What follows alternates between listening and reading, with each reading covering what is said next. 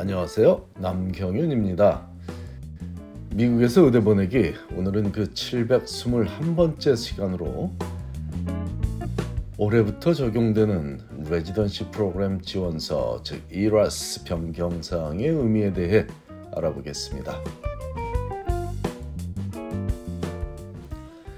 의대 입시에 활용되는 공동, 지원서를 MCAS 어플리케이션이라고 부르는 것은 American Medical College Application Service를 통해 제출하는 지원서라는 의미인 것처럼 의대 졸업생들을 위한 레지던시 매치에 활용되는 공동 지원서는 ERAS 어플리케이션이라고 부르는데 이는 Electronic Residency Application Service를 통해 제출하는 지원서라는 의미입니다.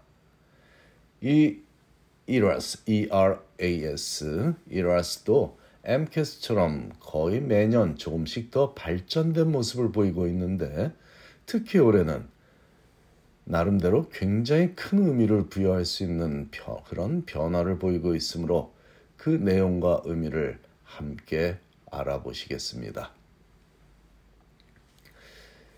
2022년 1월부터 미국 의사면허 시험인 USMLE의 첫 번째 관문 스텝 1 시험의 성적이 점수로 발표되지 않고 단순히 패스냐 페일이냐로 발표되기 시작했고 그 영향을 받은 첫 번째 의대생들 즉 2020년 여름에 의대에 입학한 학생들이 2023년 여름에 올 여름에 의대 4학년으로 진급함으로 벌써 진급한 학생들이 대부분이죠.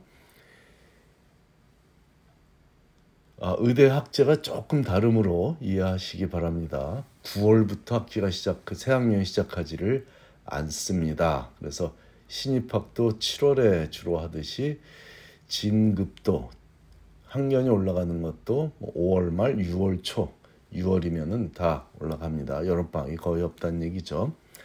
아무튼 2023년 여름에 의대 4학년으로 이 학생들이 진급함으로 2023년 9월에 residency 프로그램에 지원하는 ERAS application을 제출하게 되는데 이 학생들의 residency match 과정은 초미의 관심사죠.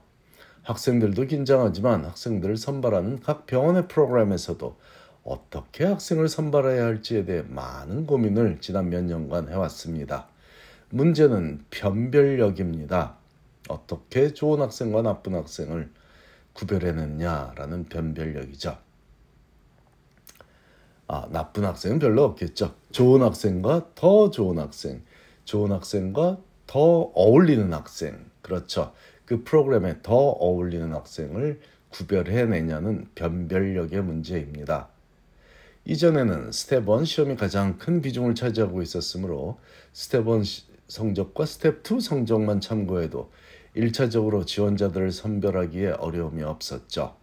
참고로 이전에는 학생들의 스텝 1 성적만을 기준으로 지원서를 분류해내는 즉 검토해야 될 서류와 그냥 쓰레기통으로 가는 그런 서류로 분류해내는 업무를 담당하는 직원이 따로 존재하고 있었다는 사실은 residency 프로그램을 운영하는 병원에 근무하던 직원들을 통해 외부로 알려진 공공연한 비밀이었죠.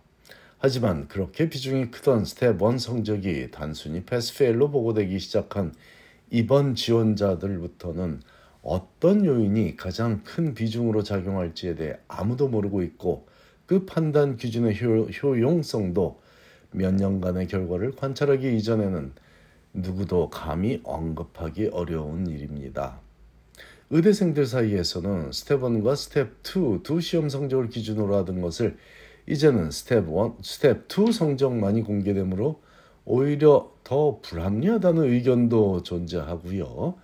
그 결과로 예전보다 변별력이 떨어지게 되니 명문 의대생들이 명문 병원의 residency 프로그램을 독점하다시피 할 듯하다는 불안감이 팽배해 있지만 이런 고민은 학생들만 하는 것이 아니다 보니 올해 이라스에는 학생들이 어떤 분야에 관심이 있고 실제로 얼마나 많은 시간과 열정을 해당 분야에 할애했는지 알아보는 제도적인 장치를 선보이고 있습니다.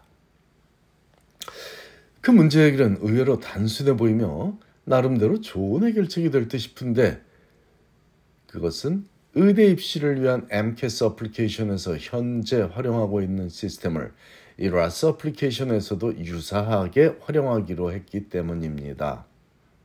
작년까지는 학생들의 다양한 활동 경험을 가지수에 제한 없이 모두 나열할 수 있게 허용했고 그 활동들 중에 특별히 애착이 가는 활동을 따로 강조할 수 없었지만 올해부터는 10가지의 활동만을 소개할 수 있게 제한을 뒀고 그 중에 3가지의 가장 의미 있는 활동들을 따로 골라서 소개할 수 있게 변경되었습니다.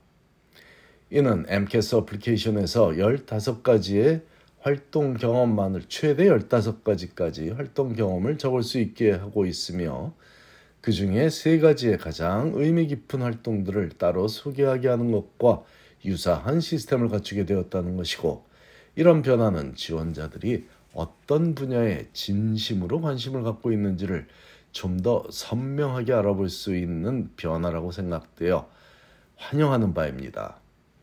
이와 함께 관심 지역을 쉽게 표현할 수 있는 장치도 도입되었는데 실제로 거주지도 집 코드까지 포함한 전체 주소를 적어야 하고 특별 활동을 했던 것도 전체 주소를 적으며 그것이 도심인지 얼번 세링인지 교회 지역인지 서버반인지 혹은 진짜 아주 인적이 드문 루럴 에어리어인지 이런 정확한 지역적인 특성도 확실히 밝히는 구조로 변경되었으며 거기에다 지원자가 미국 내 어떤 지역에 가장 관심을 갖고 있는지도 밝힐 수 있는 옵션도 주어지니 이는 환영할 만한 일이며 그 이유는 무분별하게 많은 병원의 프로그램에 지원하는 레지던시 매치 시스템의 폐단을 방지하기 위한 노력이라고 보기 때문입니다.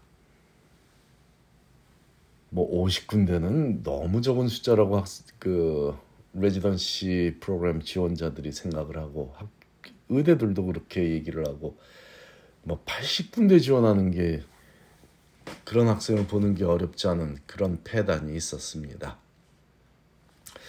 자, top 3 most meaningful experience를 포함한 10가지 experience를 그 활동의 성격이 봉사인지 연구인지 또한 한 번에 그쳤는지 아니면 몇 년간 지속했는지 상세하게 밝히며 그 활동이 벌어진 해당 지역까지 자세히 밝히게 되면 도심에서의 의료 활동에 관심이 있는지 아니면 고령 인구에 대한 관심이 있는지 등등 쉽게 판단할 수 있으므로 말로만 멋진 포부를 밝힐 수 없게 차단할 뿐 아니라 실제로 지원하는 병원의 미션과 얼마나 부합하는지도 좀 더 선명하게 알 수 있게 되니 긍정적인 변화라고 보고 있습니다. 점수만으로 전공의들 즉 레지던트들을 선발하는 불합리가 줄어들게 되니 오히려 비명문 의대생, 의대생들 중에도 자신만의 확고한 가치관에 근거한 비전을 갖고 premed 시절과 의대 생활을 해온 학생이라면 그 비전에 잘 어울리는 병원의 프로그램에 매치될 가능성이 커진 것이죠. 그렇다고 특별활동의 가지수를 줄이고 특별히 관심 있는 분야에만 집중하는 것은 절대로 권하지 않는데 그 이유 중에는 자신의 이력서라고 간주되는 CV를 준비하여 제출하는 과정이 존재할 뿐 아니라 다양한 분야에서의 경험은 ERAS application에서도 적어야 하는 personal statement에서 빛을 발할 수도 있고 인터뷰에서도 매력을 발산하는데 결정적인 도움이 될 것이 확실하기 때문입니다. 올해 선보이는 변화가 긍정적으로 보이는 것은 사실이지만 그 결과는 몇 년을 지켜봐야 확실히 알 수 있겠습니다. 하지만 분명한 사실은 시험 성적만 잘 받고 많은 논문을 펴내면 그만이라고 믿던 레지던시 매치 시스템에도 의대 입시처럼 자신만의 소신과 비전을 보여줘야 하는 관련 봉사나 리더십이 매우 중요한 요소로 떠오르게 되었다는 점이니 의대에 가서도 premed 시절과 변함없이 자신의 삶을 열심히 살라는 조언을 자녀들에게 아끼지 말아주면 도움이 되겠습니다. 무엇을 하느냐도 중요한 요소이지만 그것을 통해 무엇을 배우고 어떻게 활용할지에 대한 고민을 이어가는 것이 매력적인 젊은이라고 의대가 생각하듯 레지던시 프로그램도 그러하리라 믿어 의심치 않습니다. 감사합니다.